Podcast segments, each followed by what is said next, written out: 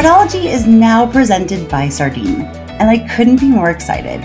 You'll get to meet their founder, Soups, and some of the team later this quarter, and you'll hear a bit more about why they've caught the attention of some of the smartest fraud leaders I know throughout crypto, fintech, financial services, and e commerce. Thanks again to Sardine for supporting this episode of Fraudology. I hope you enjoy it.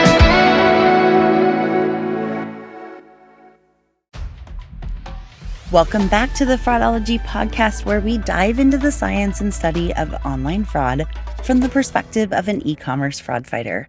I'm Karisse Hendrick, and welcome to our first official episode of 2022. I am so glad you're here.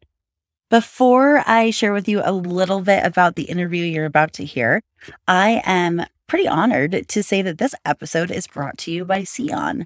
I'll be sharing more about them later in this episode and in the next few weeks. But in the meantime, you can check them out at seon.io.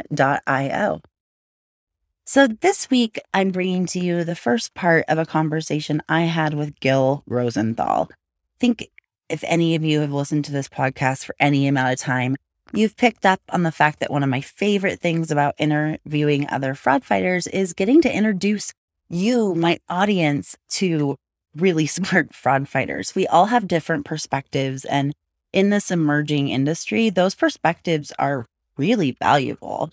And so I really enjoy getting to dive in and talk about other people's experiences, what they see, what's worked for them, etc. Today is no exception. I got to speak with Gil Rosenthal. He spent a good chunk of his, the first part of his career at PayPal working on really innovative fraud fighting tactics and risk mitigation strategies with some of the smartest people in fraud fighting in the world, in my opinion. Uh, I'm lucky to know several of the people he worked with, at least when he was in the Tel Aviv office, and know how integral they were to taking care of a lot of the early issues that PayPal had. So, after learning a lot there, Gil went on to Bluevine, which is a lending provider primarily to businesses online. It's in the fintech space. And in 2020, he had a very front row seat to PPP fraud. If any of you have been following any of the headlines at all, it's been estimated that there's well over $100 billion in fraud in the Paycheck Protection Program within the US uh, that was offered to US citizens. However, now we know that international fraud rings also profited from it uh, too. Uh, recently, in an article by Frank McKenna on Frank on Fraud, he said that they can, at the very least, identify $76 billion in fraud that went out in PPP loans. That's a 15% fraud rate. There were some things that Gil couldn't talk about uh, because there are pending legal issues primarily against fraudsters, not talking about the fintechs or anything like that. But he wanted to be cautious about what he could and couldn't share. But I really appreciated what he did share. And I think that you all will learn a lot more than we've been able to in any article uh, that you've read before about it. So I highly recommend listening on to this interview for that. Uh, as well as he talks about risk and fraud threats targeting the fintech industry, uh, he now is an advisor to early stage fintechs, including card issuers, lenders, crypto, investment apps, new payment methods, etc. It's a whole other world, and there's a lot of people that are moving from e-commerce to fintech or fintech to e-commerce. I think the lines are getting blurred a lot. And then I've also talked about this on previous episodes recently about how the ecosystem and the trust within the ecosystem is so important.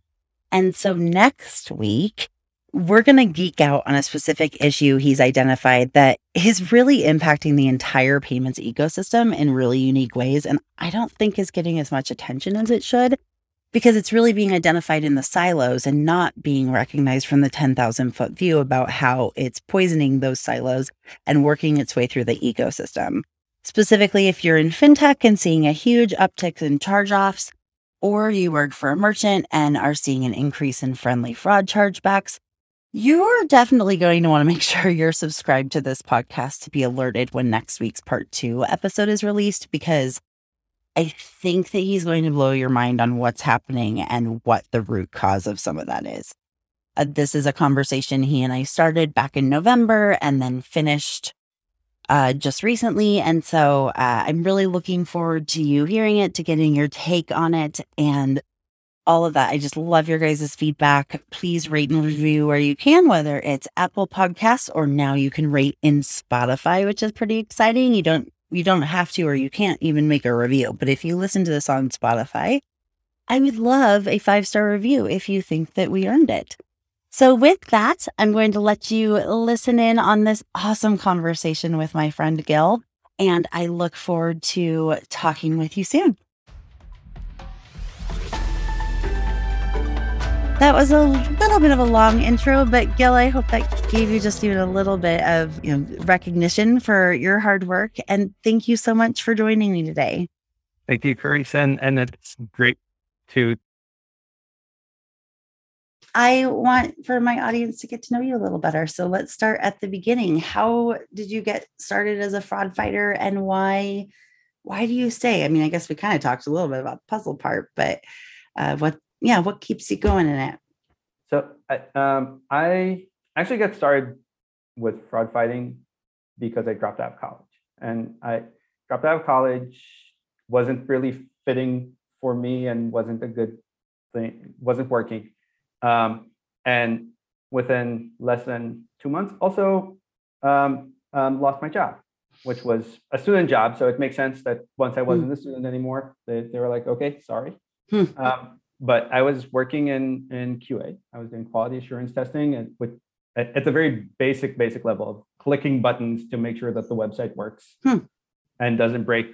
Um, and, and, and a friend of mine um, um, suggested that I try interviewing at PayPal because he was working there.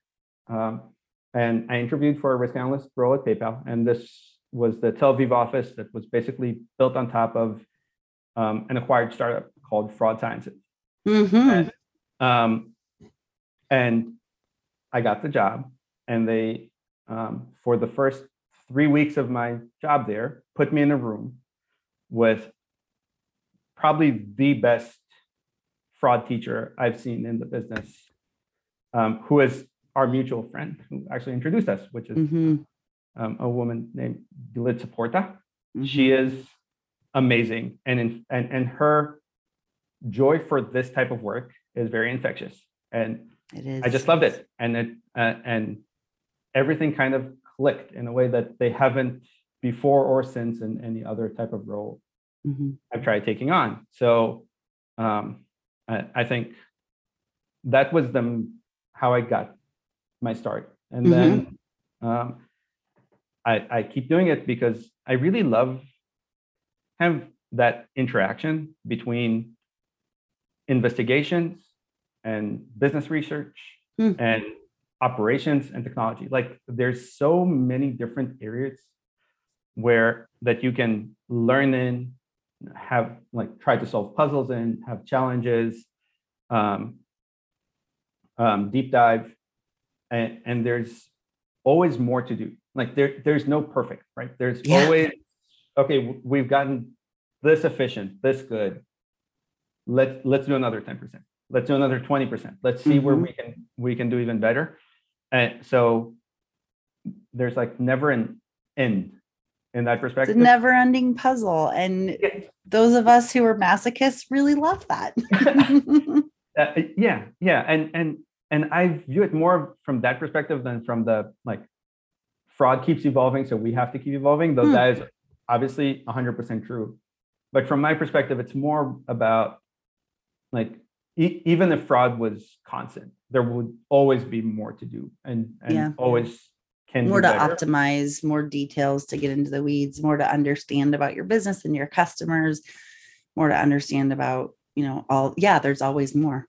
Exactly. So so I, it's just like a lot really fun and really fulfilling for most of the time.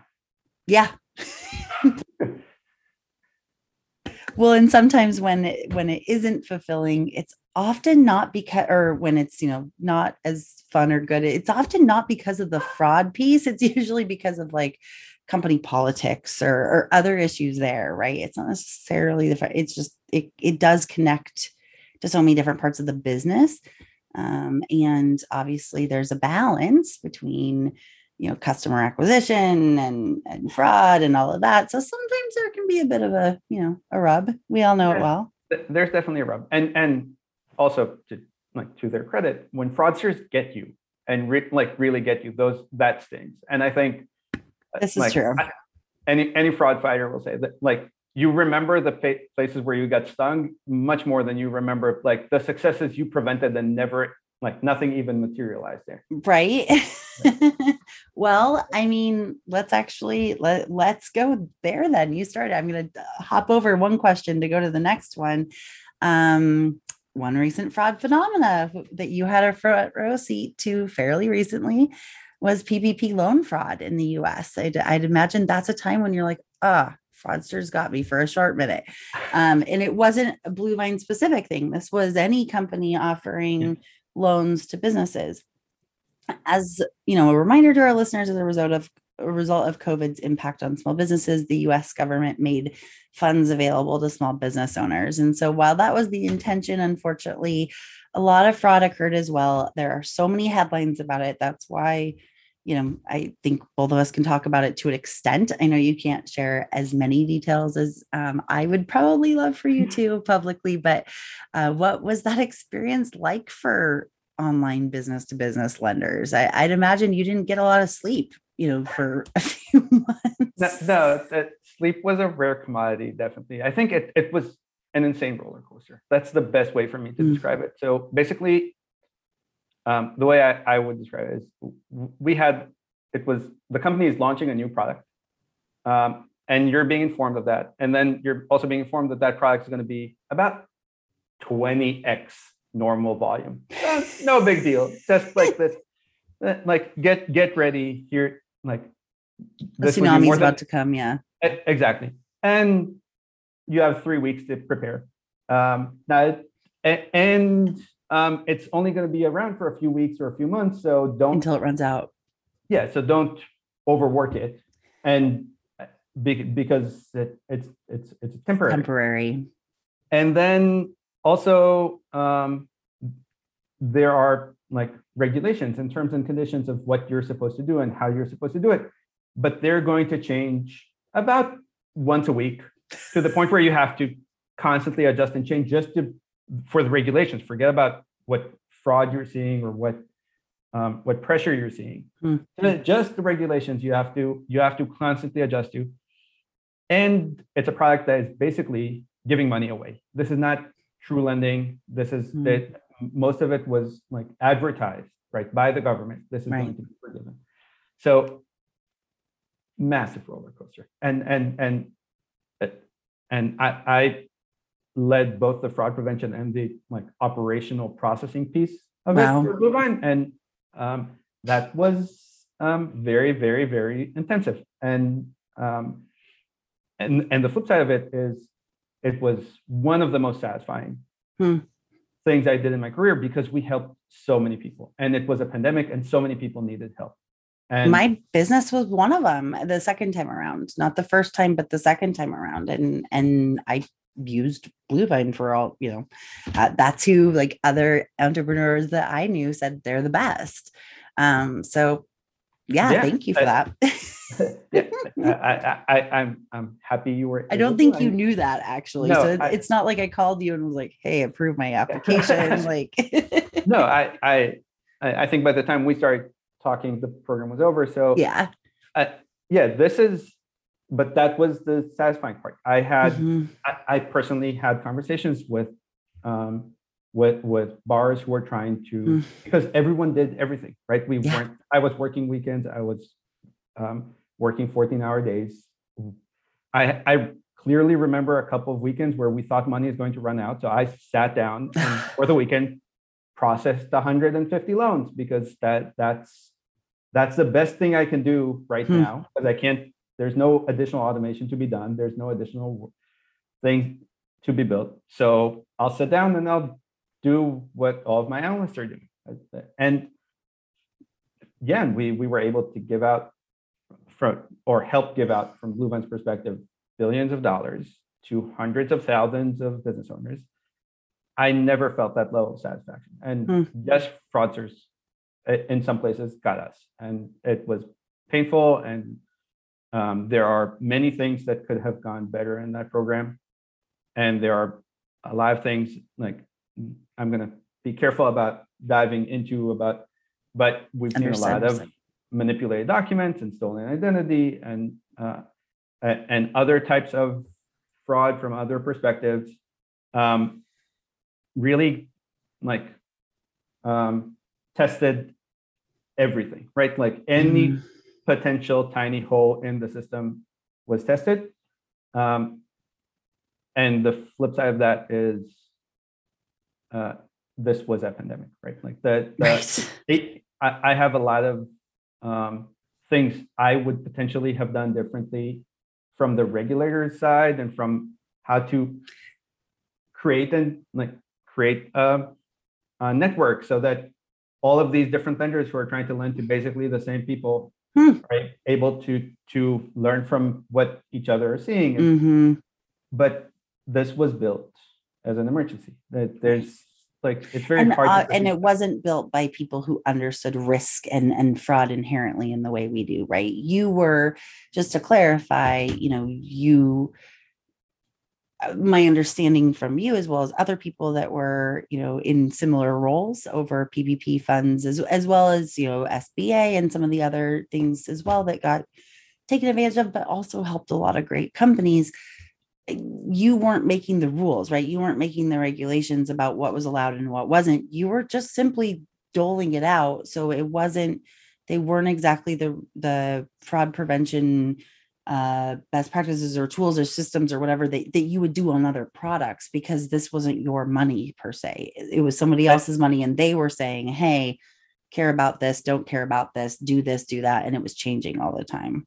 So it's not just that it was not, not our money because we, in other situations, uh, like I, I was involved in places where where it wasn't the company's money. Oh, right. Liability, but but we cared a lot. Oh, uh, yes. And thank right- you for the right clarifying And- that. Yeah, yeah. It wasn't like you were like, ooh, it's not our money. We're going to spend it. Like, that's not what I meant. Thank you for clarifying that. Yeah. Yeah.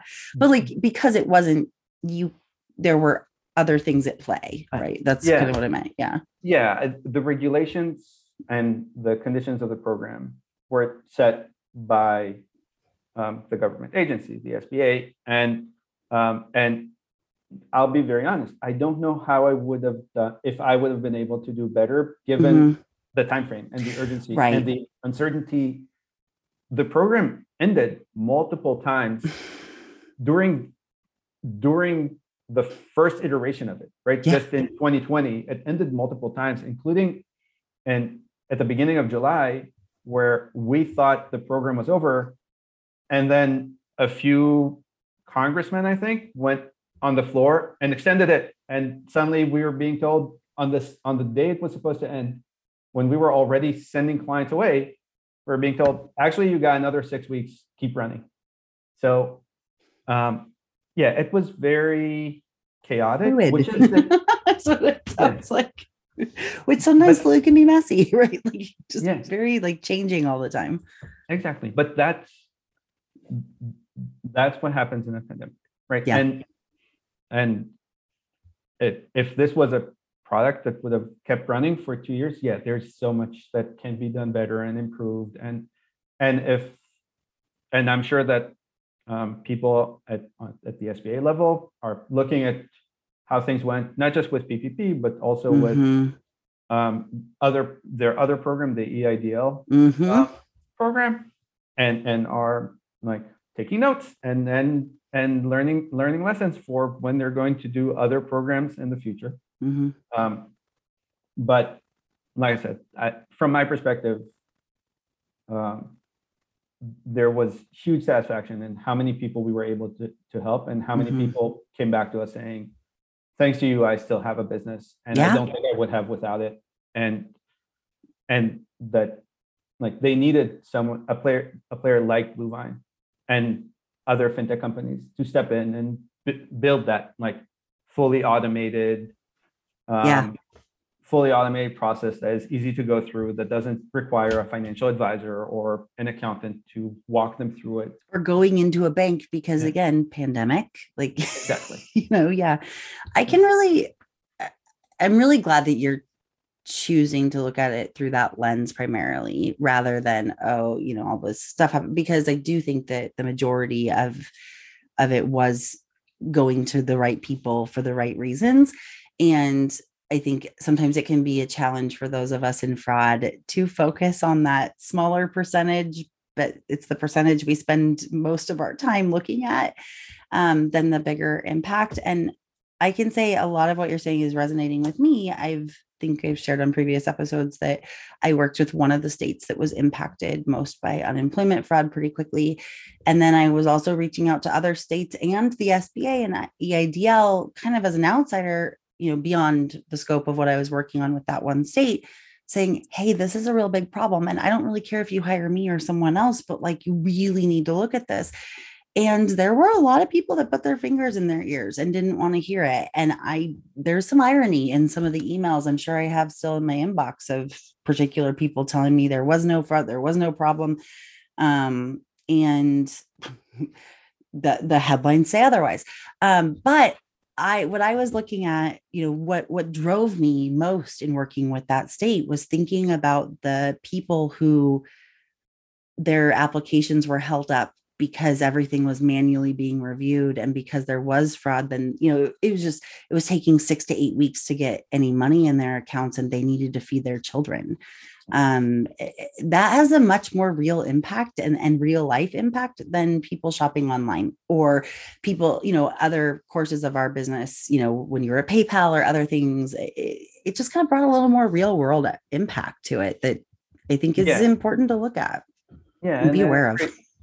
like a lot of times when we move the needle we move it in incremental ways. Yeah yeah. And and it's hard to see the people that you made their lives better because Mhm. of it and and say okay i'm the cause for their lives being better and here there was that almost instant gratification Mm. of, of like someone that you help sending like writing on the message board sending an email sending in letters saying Mm. okay this was a lifesaver and that that just doesn't happen every day that you're, you're able to step in and help in uh, in a situation like that so I I'm think that also grateful. speaks to things that are online, right? There's less of a human interaction. And so you don't always know the impact because you're between, there's, you know, each entity is behind a computer screen, thousands of miles or kilometers away. And you don't get to see the impact like you do face to face. And so when you do have those moments, it's important to to realize them. You just completely reminded me of a story I heard two days ago, actually, from somebody who's in event ticketing, who said that um, you know they never really similar, right? Like they hadn't really thought about the impact of their job. It kind of felt like they were playing whack a mole or hand to hand combat with bad guys.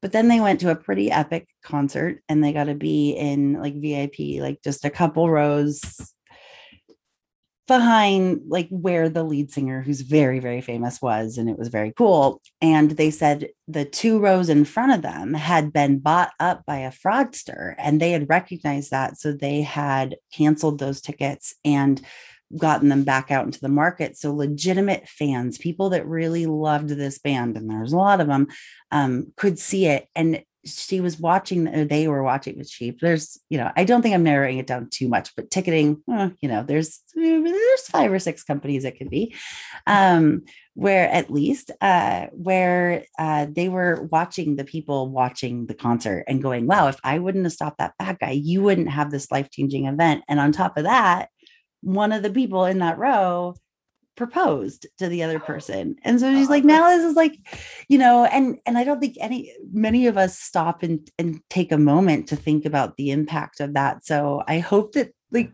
i don't know i feel like there's a reason why that came up two days ago and then you and i are talking about it. So i guess this is my reminder to listeners to like take just a minute and think about the impact of what you do.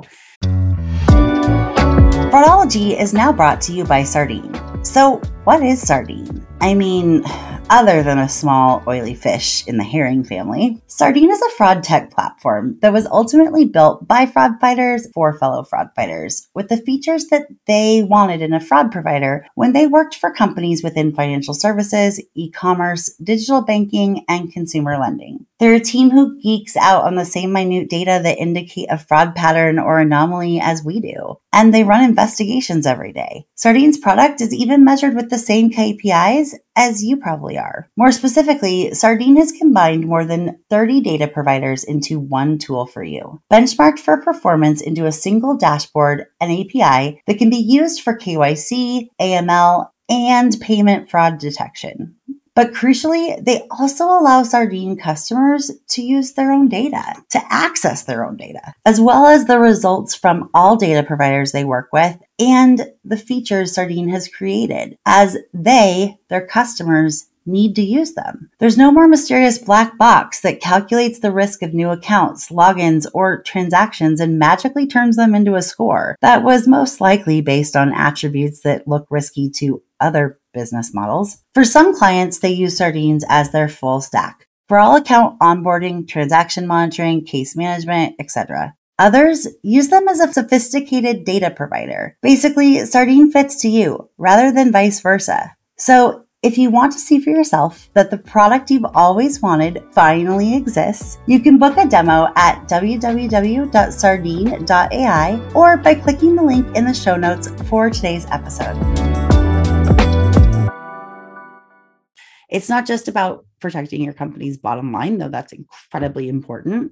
There is a real impact to the safety um, and to what your company provides to people, whether it's you know memories or or retail items or uh, trips or funding a business. I mean, how much more real can you get than that? You know?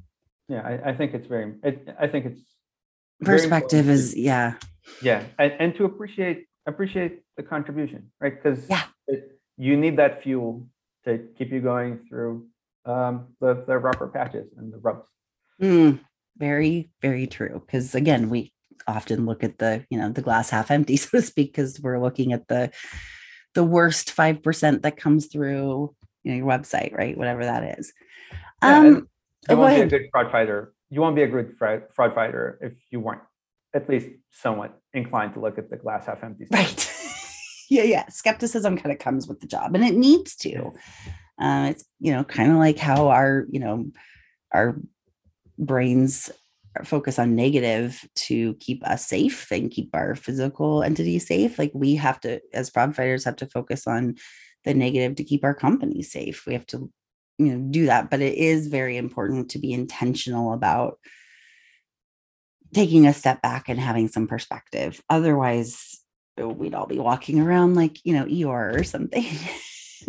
Exactly. we all have our days of that but you know it's important to even it out um, so going a step back just a little bit, can you share a little bit about what fraud and risk threats can look like for financial institutions such as the ones you've worked for? So um as, as well as the companies you work with now, I mean, from an attack vector space like synthetic fraud, ID theft, and then what's on the line, right? I mean, I assume since it's money, there's a lot to protect. Yeah. So um, I think there are like there's transactional fraud, which mm. is a, a, account over account takeover, stolen funds, which could be stolen cards or stolen bank account details, um, exit accounts, um, which are when uh, accounts that are created to receive stolen funds and then monetize them. Mm. So, um, and and and abuse, friendly fraud, family fraud, whatever moniker you you would give. Um, First party. That. There's so many terms. Yeah. Yeah. yeah, and then and then that would be more on the transaction side. On the lending side, it, it uh, it's definitely like uh, um, a lot more about um, the identity of who is taking the money. So it's mm. a lot a lot more focused on separating between third party fraud, such as stolen identities and synthetic identities. That I've uh, we've seen accountants committing fraud. We've seen organized crime. We've seen um, like solo fraudsters and hackers committing committing fraud um, and and have some like quite wild stories with some of each of those. Um, on the lending side. But then there's also the first party frauds that like um, bust outs and and um, that are bust out fraud is something that I've heard of, but I don't know if everyone that's listening is hearing about it. So these are the kinds of terms like you know we have terms on our institute like that. Yeah, it'd be helpful for you to explain it. Uh, that would be when someone um, basically cleans out their account. So if you take a loan, clean out your account as soon as you took the loan, and you're gone, and then come find me. Uh, I'm in Aruba, kind of thing. um, that so um, a lot of times they'll take multiple loans. They'll do what's called um, stacking. So they'll mm. take lo- loans from as many lenders as they can, get that into their bank account, then clean out their bank account, and now that's their vacation fund or their. Um, uh, and we've seen cases like that. Um, there are just pure abusers, people who take a loan with no intent to pay it back, and um, there are different types of abusers. There's manipulators. There's social engineering. Um, where and and social engineering a lot of times there's third parties involved but because they're able to get the first party to participate mm. uh, including we've seen things like faking um, faking a like a lending company so that people will apply to that lending company. And they'll take those lo- you get all the information. and and you can basically whatever i can think of asking from the real borrower, they can go ask with their fake website, right? So, um, yeah, that there's definitely like a large host of potential um, attack vectors, and but there are a lot of tools and a lot of industry knowledge, and I think that industry knowledge has grown quite a lot in the last three four years. Yeah, there are a few very strong vendors in the market um, uh, that are uh, helping the industry get to its next step and its next level. And I, I think that's great. Um, and then and then there's banking, which basically has both like all of the above, like all the hmm. transaction problems, all of the lending problems or client acquisition problems are like concentrate concentrate in like in companies that are building banks and definitely neobanks and because these are um, in a lot of ways, fraudsters are very good at being early adopters. Mm-hmm. So like some, or at least some of them, there are ones that are just sitting there waiting for you to become big enough and, and a public enough name. Right. But but some of but some of them are just gonna jump on whatever whatever is new and shiny, and and try and find all of the weaknesses and all of the holes. Yeah. So um, in the early stages, it, it's a, like it's a lot more difficult. You need to teach them that you're not a target. yeah, um, and that that takes a while. And unfortunately, there's a lot of companies, e-commerce as well as fintech, uh, especially this kind of I don't know if this is the right term, but like I almost feel like it's B2C, like business to consumer fintech has really, as you said, exploded in the last few years. And I do think that some of the reasons why innovation have been able to happen is because of some strong vendors on the back end that are providing some core technology, as you said, uh, to that space. Um, we were just talking offline about, you know, a couple of them that their valuations are going big, but there's a reason for it um, because they're really able to, they're enabling innovation because they've got a core system and service and tool. But um, at the same time, I think that there's a lot of like on the B2C side, especially and and I'm sure some of the same names are coming to our head at the same time, but um, where some of them have done a really good job at stopping the fraudsters ahead of time about thinking about risk ahead of time before those early adopters come. And that really sets the whole trajectory um, not just for fraud, but for trust. Because on the flip side, there are some fintech companies focusing on consumers that have come right out the gate and not stopped that fraud oftentimes it's because they care more about growth and and number of accounts because of where they are in their startup journey than they do risk and and all of that but i'm just finding that um, those companies not only do they have an uphill battle to try to catch up with the fraud but also there's a consumer trust element to that right and there's a do can customers trust companies that are fairly synonymous with fraud i mean one very simple example would be Bitcoin. That's one that, you know, everyone knows, right? Like I think for the longest time, people assumed that Bitcoin was only for money launderers and and you know whatever and and ransomware and all that, and that still happens, but it took a while for it to get a little bit more adopted as yeah by like the good guys, so to speak. Uh, yes, definitely, and I think um, I, I mean there are things I can share of of what I see when I work with um, with, with fintech startups and I've helped them develop like their risk strategy. Uh, and, and especially now, I, I think that, that I'm working with multiple companies at the same time and they're able to see like similar problems coming up multiple times and from different approaches. Um, so I think there are a few things that are important to keep in mind, especially as you're interacting with them. One is that that um, usually these companies are are like um, on the one hand are very thread threadbare threadbare. Um, so that like the amount of like the size of the teams, the experience of the teams, mm. the, the, experience of the teams with the product that they're working on that are usually um, um, uh, not as mature as they would be in two three years right. for the company and and are not as mature as other companies in the space are because they're starting up they're building things they're um, a lot sometimes trying to innovate or trying to do things differently but and sometimes that like they're still figuring it out and yeah. the flip side of that is they don't have as much control as people think on their own risk management and fraud prevention because yeah in most cases they're working with um, financial partners and vendors that might be dictated to them and criteria that might be dictated to them hmm. at, at, at, the start and um, and i've definitely seen this on the chargebacks and disputes even more than anything else because hmm. in most cases that's something that a lot of these fintechs say we'll worry about that as like a, a second or third stage mm-hmm. in the mm-hmm. meantime we're going to just leverage a legacy vendor that is is um, that has enough credibility in the industry. But that basically means that they're giving up their control on it, and and and the the vendor doesn't have the full access to the full information. Right, right.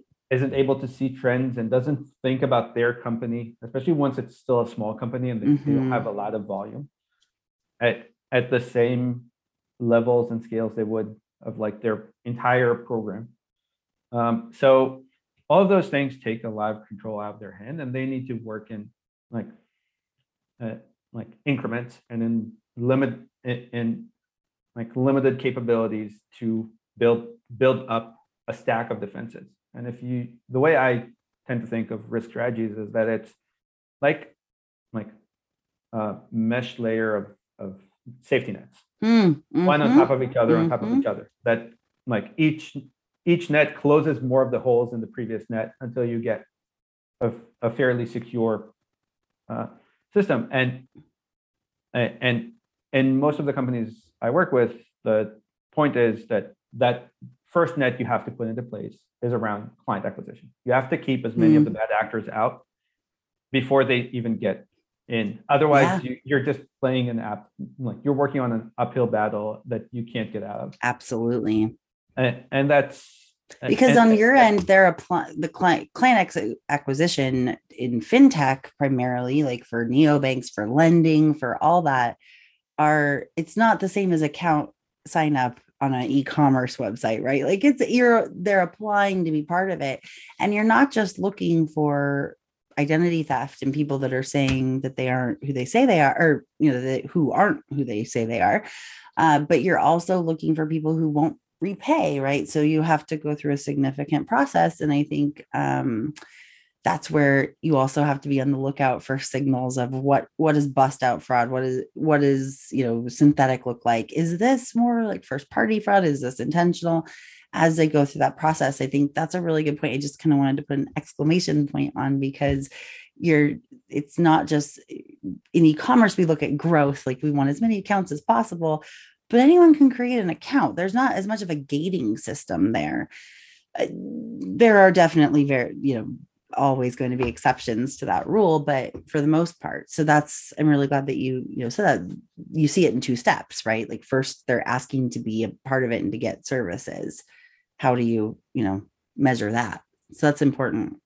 Yeah, and and I think it it has such a like spiraling or or snowballing type Mm, of effect. hmm If Yeah. if you- if you don't do that, where because they will let other fraudsters know, they will publish methods about your company. They will as a financial institution that can be exploited and hmm and they will poke every hole in your system and they will so the the way to put control so that you're able to build that good base of clients that will you know, like even out your program and allow you to have a baseline of what is good that you Right. can later compare Hmm. to other things is to make sure you have good controls Yeah. onto you're letting through the gate at the start and usually that's my like first advice to everyone is well how are you doing at just keeping out bad actors and if you're not where you should be at the stage of growth you're at put all of your efforts there before you start building much more sophisticated defenses at the Mm. transaction level and identifying oh wait this is a bitcoin transaction versus because there there's a lot more nuance and complexity Right. um, so Hmm. yeah, um, yeah, and then from there you move to transactions, to chargebacks, disputes, um, collections, and credit. And in some cases, uh, like you said, a lot of times, like you have to take into mind in mind like a credit a credit decision, and not just even for a bank. You're when someone deposits a check and you're giving them the value of that check two days before you actually get the Mm. value of the check back from, Yep. from the other bank. That is in That's part a, credit That's a decision. trust transaction. Yeah. That is Exactly. a credit decision. Yeah. So, um, so those are all things that can be very helpful, but Mm. are are second to acquisition. And then the other part of that is just building a combination of um, of tools and scores and automation and manual work, and and being able to have access to as much um, as much abilities. So basically, having a the way I view it is like like the tool belt, like or, or or Batman's utility belt or whatever kind of imagery you would like to have that of just have as many things in your belt as possible, right? So that you're um, you're able to apply the right solution to the right or in the right method to the right problem. Um,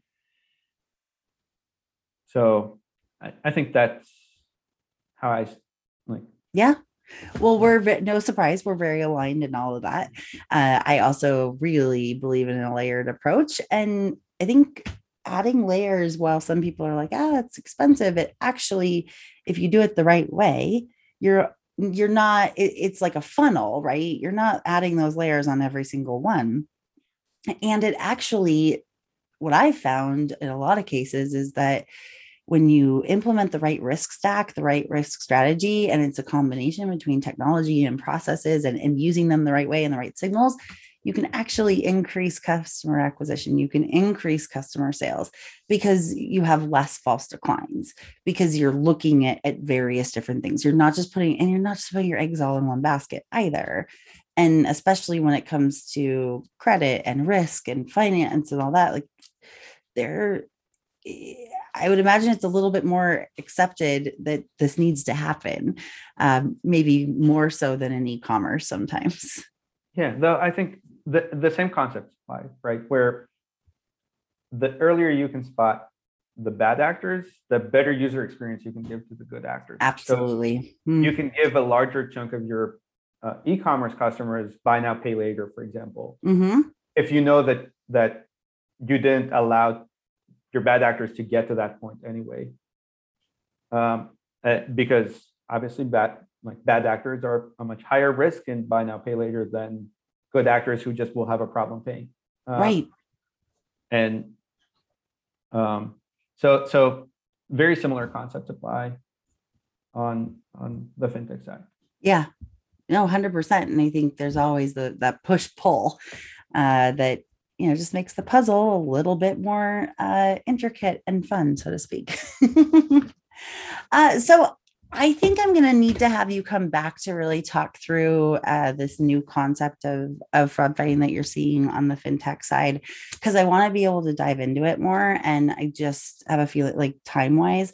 Um, so I I think we should do that at another date, probably early 2022. But um, I wanted to, you know, ask as you're moving from actually no so since we're scrapping that i would actually love to go back to what you said earlier about how you have fun stories because you know fraud fighters love fun stories so i'm putting you on the spot a little bit but whether it's you know from your time at paypal your time at bluevine your time advising these new startups in fintech uh, what are some memorable fraud stories you have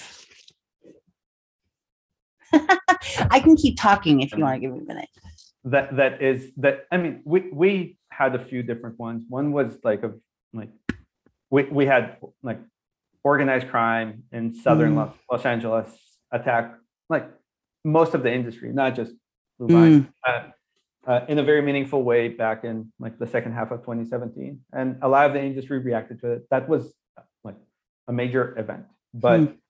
uh, i think my funnest story and the one that like i i personally you pull out at parties. yeah, it's is um, the cryptocurrency dentist. So we had a dentist applying for a loan who was um, who th- this was the actual dentist with like a um, that that like owned um, a, a dentistry and then mm-hmm. um, and he um, manipulated our contract. So he got approved for the loan, and then he manipulated our contract. So he um, edited them to say that um, he'll be able to pay uh, with cryptocurrency, and specifically with a cryptocurrency coin who was that was as dodgy as a cryptocurrency currency can be. this was not one of the top like well uh like well respected right. this, this is uh like extremely edge type coin that um, apparently he had some assets with and didn't know what to do w- with those assets. So and then he he tried to manipulate not just on bluevine side but with other uh, with other lenders he tried to manipulate the various um, um, um, support staff or, or, or sales teams to accept this adjusted contract by having by basically saying here i signed your contract and i'm sending it back to you. Is that okay? Without saying he edited it. Oh wow. And and and and of course uh, life moves fast right like you don't yeah. assume somebody's going to edit a contract so that, right so that's an amazing social engineering approach and then wow. and, and then like cleaned out did that bust out event of cleaning out his bank account, not like taking as many loans from as many lenders as he could, cleaning out his bank account. And then, um, and then he emailed us, us when we started collection activity and mm-hmm. emailed us saying, well, here's my crypto wallet. You can take money from it. Wow. Or you can take, you right. can take those coins from it and, and take that as your payment. Here's what this coin is worth. So this is covers my loan not a problem. And yeah, that was. But you uh, probably didn't even have a way, a method of processing no, that because what, it wasn't an accepted form of payment. Also, not something we can accept. Not like not a coin we can do. Not regulated, right?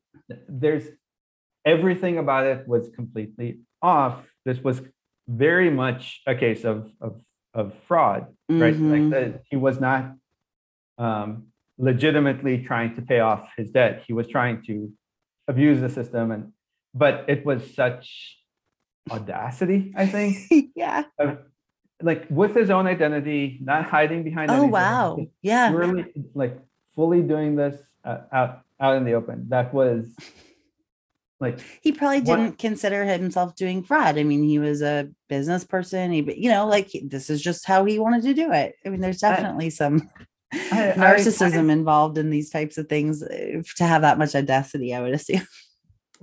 I, I, I, I, I, I'm suspecting that like he had at, at least some knowledge because because he cleaned out the bank account very quickly. hmm He knew he was doing something. Right, He- right, that, like he wasn't.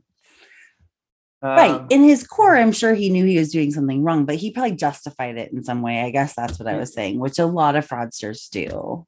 That doesn't Yeah. mean they're innocent. It means in their head they're able to justify their bad behavior.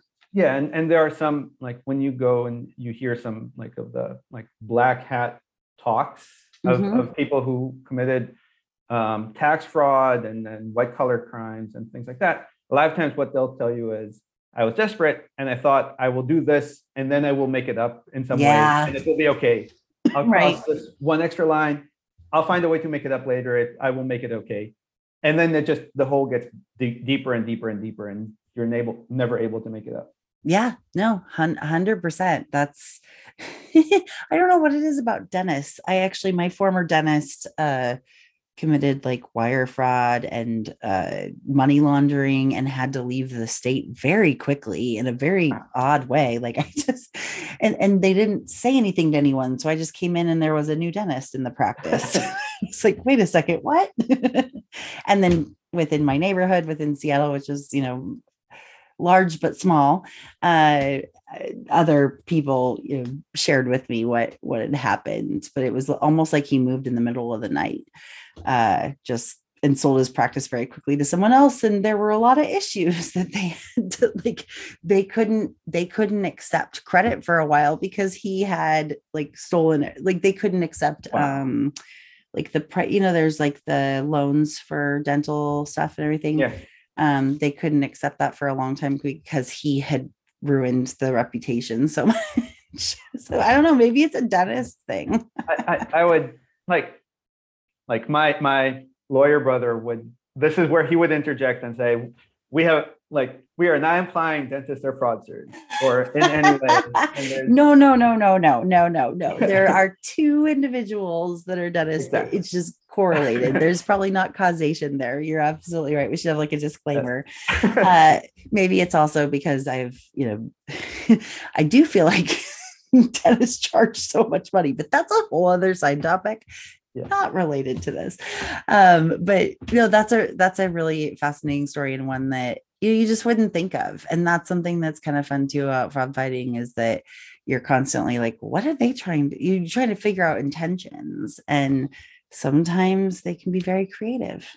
Yes that is certainly true well, Gil, I know that we could and we will probably talk a lot more, and I'd love to have you back sometime soon uh, to talk more about some of the themes you're seeing in fintech. I think that's really important. Uh, the only reason we're not doing it now is just because, you know, I know, especially during the holidays, nobody has like two hours to listen to a podcast, but I'm excited to have you share that with my listeners because I think that you and I both and I think especially it's been fun to kind of see this on the sidelines over the last several months of you working with you know several different companies is that you start to see these themes and you start to see this high level 10,000 foot view where you're like oh I'm starting to see this impact multiple companies and this is more of a thing than just a, a one-off.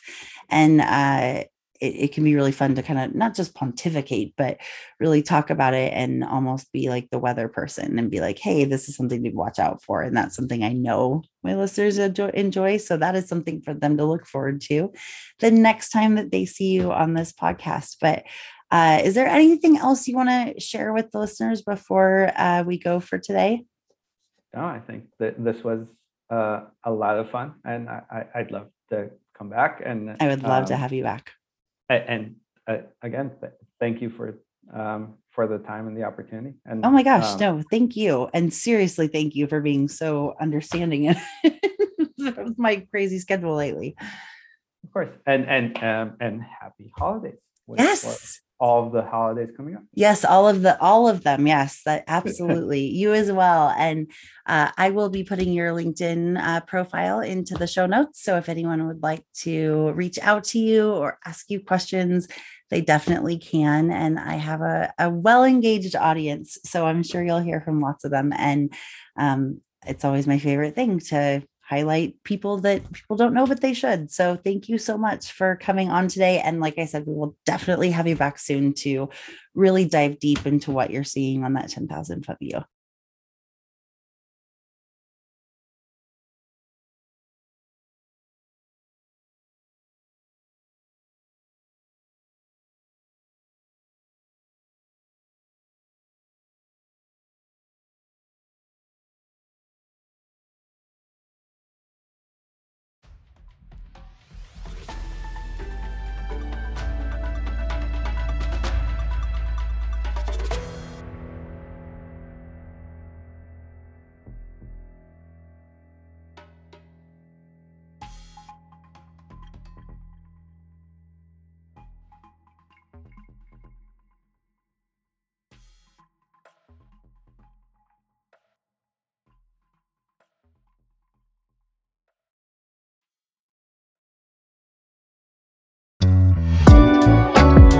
Again to Sardine for sponsoring this episode of Fraudology and for supporting information sharing and collaboration across the FraudFighter ecosystem.